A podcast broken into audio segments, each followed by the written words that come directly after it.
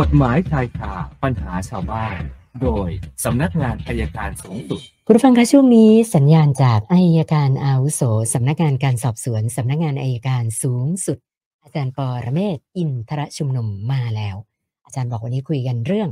ผู้กระทำความผิดโดยทางอ้อมนะคะ สวัสดีค่ะอาจารย์คะ สวัสดีครับคุณสนันครับบางทีฟังยากบางผู้กระทำความผิดโดยทางอ้อมนั่นน่ะในสิคะภาษาวิชาการเขาเรียก innocent agency คือถูกใช้ให้กระทำความผิดโดยที่ผู้กระทำเนี่ยไม่รู้เลยว่าถูกใช้นะครับ คือเหมือนสมมุติว่าอ่าคุณสนันอ่านั่งออกรายการอยู่ แล้วผมก็ไปบอกลูกน้องคุณสนันบอกไอ้ข้างโต๊ะที่คุณสนันนั่งอยู่น่ะ อันที่ล่มที่วางน่ะมันล่มของผมค่ะซึ่งจริงๆอะล่มคุณสนัน แล้วลูกน้องคุณสนันก็หยิบมาให้ผม ซึ่งจริงเป็นการเอาทรัพย์ของคุณสนันมาให้ผมอ๋อเขาเนี่ยไม่รู้หรอกว่าเขากำลังทำมาผิด แต่ผมเป็นผู้ใช้เขาเรียกค่ะ innocent agency ที่หยิบเรื่องนี้ขึ้นมาก็จากคดีของน้องพรเนี่ยแหละค่ะมันจะเป็นอย่างนั้นไหม ถ้าพูดง่าย ๆ นะครับก็หมายความว่าแบ่งแยกและปกครองให้ตีกันค่ะอ่านี่นี่คือความความหมายของ innocent agency หรือมีบางทีใช้ชาวบ้านเนี่ย ไปอะไรนะไปไปถางป่านะครับ โดยบอกว่าป่าเนี่ยเป็นของผมนะครับ ชาวบ้านก็ไปถางในที่สุดกลายเป็นว่าเป็นการบุกรุกที่สาธารณะ อันนี้ผู้กระทำเนี่ยก็ถูกใช้แต่ว่าแต่ว่าก็ยังเป็นความผิดอยู่ดีค่ะนะแต่ว่าเพราะไม่รู้อาจจะขาดเจตนาได้นะครับ แต่กรณีเรื่องที่เกิดขึ้นกรณีเอ่อหนึ่งหญิงสามชายเนี่ย มันก็เป็นเรื่องที่ว่าความผิดนั้นเป็นความผิดในตัวเป็นการฆ่าเนี่ยผู้กระทำก็เลยมีความผิดฐานฆ่าคนตาย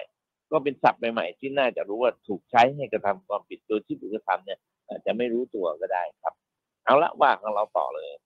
วันนี้ท่านแรกคุณจารุรัตน์นะคะ สอบถามกรณีอุบัติเหตุ เธอบอกว่าเมื่อคืนสามี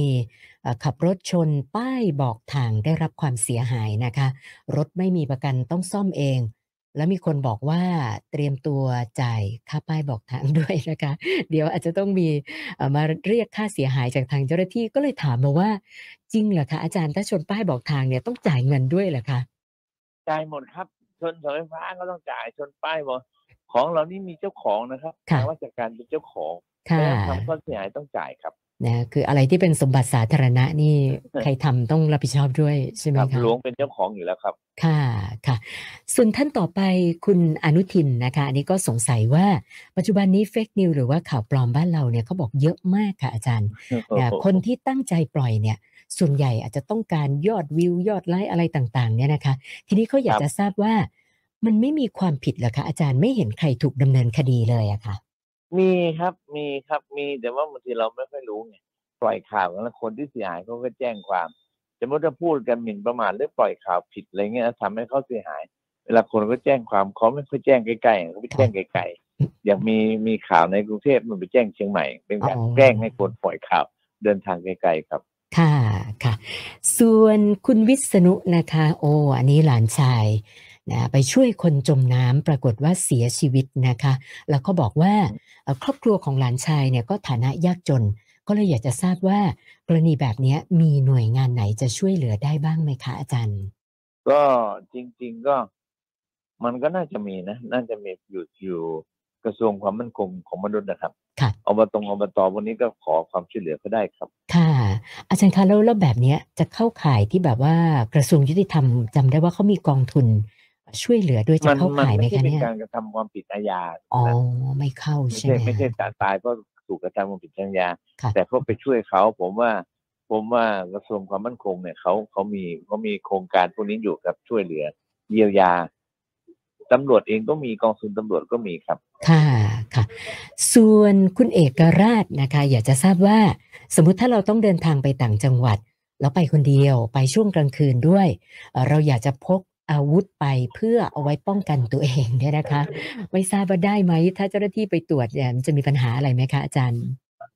มันก็ต้องมีเหตุที่จะพาอาวุธปืนติดตัวครับ เช่นค่ะมีทรัพย์สินจำนวนมากอืมติดตัวไปค่ะหรือมีศัตรูนะครับ ถ้าเรามีเหตุผลนั้นนั้นตำรวจอาจจะจับได้แต่อายการก็สั่งไม่ฟ้องถ้ามันมีเหตุอย่างน่าเชื่อว่าจะเป็นอย่างนั้นจริง ๆ ครับ ค่ะ อาจารย์คะแล้วสมมติถ้าแค่แค่กลัวว่า อาจจะไม่ปลอดภัยเดินทางคนเดียวแบบเดี๋ยวมีใครมาจี้อะไรชิงทรัพย์อะไรแบบเนี้ย อย่างนี้แค่นี้พอไหมคะถ้าเส้นทางที่เคยเดินทางมีเหตุอย่างนั้นก็พอไปได้ครับอ๋อค่ะ ส่วนท่านต่อไปช่วงนี้สถานีกำลังกำลังมีการปรับปรุงสถานที่อยู่เสียงแทรกหน่อยค่ะนะส่วนครับท่านต่อไปคุณปนัดดาบอกว่า คุณพ่อเสียชีวิตไปเมื่อประมาณเดือนกว่าๆที่ผ่านมานะคะ แล้วก็ทรัพย์สินที่มีเนี่ย เธอบอกว่าอย่างเดียวเลย ก็คือเงินในบัญชีธนาคารสี่หมื่นกว่าบาท ล่าสุดไปติดต่อทางธนาคารมาเรียบร้อย เหมือนเดิมค่ะอาจารย์ตั้งผู้จัดการมรดกนะคะ ทีนี้ครับคุณปนัดดาอยากจะทราบว่ามันไม่มีวิธีอื่นเหรอคะอาจารย์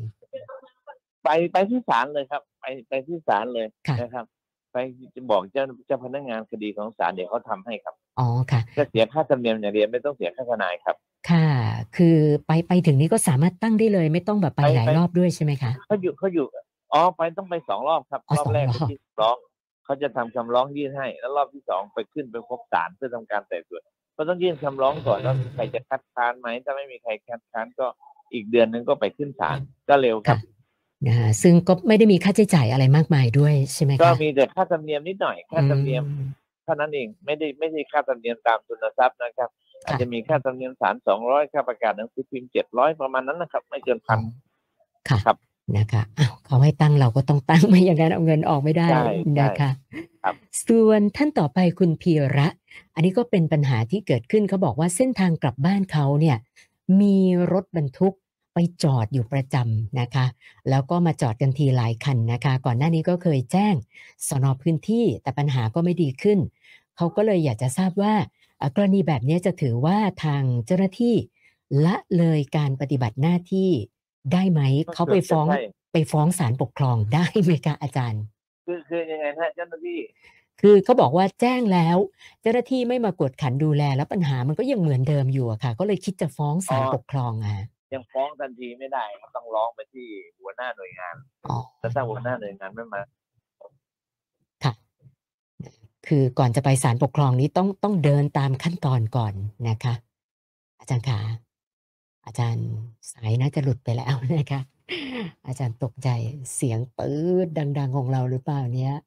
แป๊บหนึ่งค่ะ เดี๋ยวทีมงานต่อสายใหม่นะยังเหลืออของคุณพีระนะคุณพีระยังไม่จบนะคะ เดี๋ยวเดี๋ยวให้อาจารย์เพิ่มเติมนิดหนึ่งว่านะจะต้องดำเนินการตามขั้นตอนยังไงนะคะ แล้วก็อีกท่านหนึ่งของคุณกมล